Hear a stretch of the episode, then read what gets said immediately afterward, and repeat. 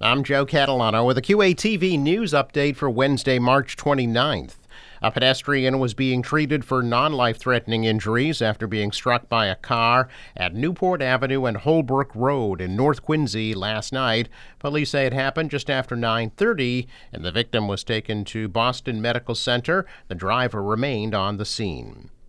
A driver was being treated for non life threatening injuries after crashing into a pole on Hancock Street at the Cathay Pacific restaurant in North Quincy just after midnight.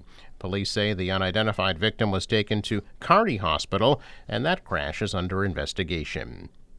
Granite Street will be closed between Burgin Parkway and Whitwell Street in Quincy Center until 7 o'clock tonight for a movie shoot at Malachy's Pub. Yesterday, a tractor trailer truck involved in that movie took down a pole at that location, knocking out power to 2,500 National Grid customers. No one was hurt. The Quincy Lions Club Evening for Sight fundraiser is tonight from 6 to 9 p.m. at the Tirrell Room on Quarry Street. South Shore Bank President James Dunphy will receive the Francis X. McCauley Community Service Award and Quincy Access Television will also be awarded for the Talking Bulletin Board program.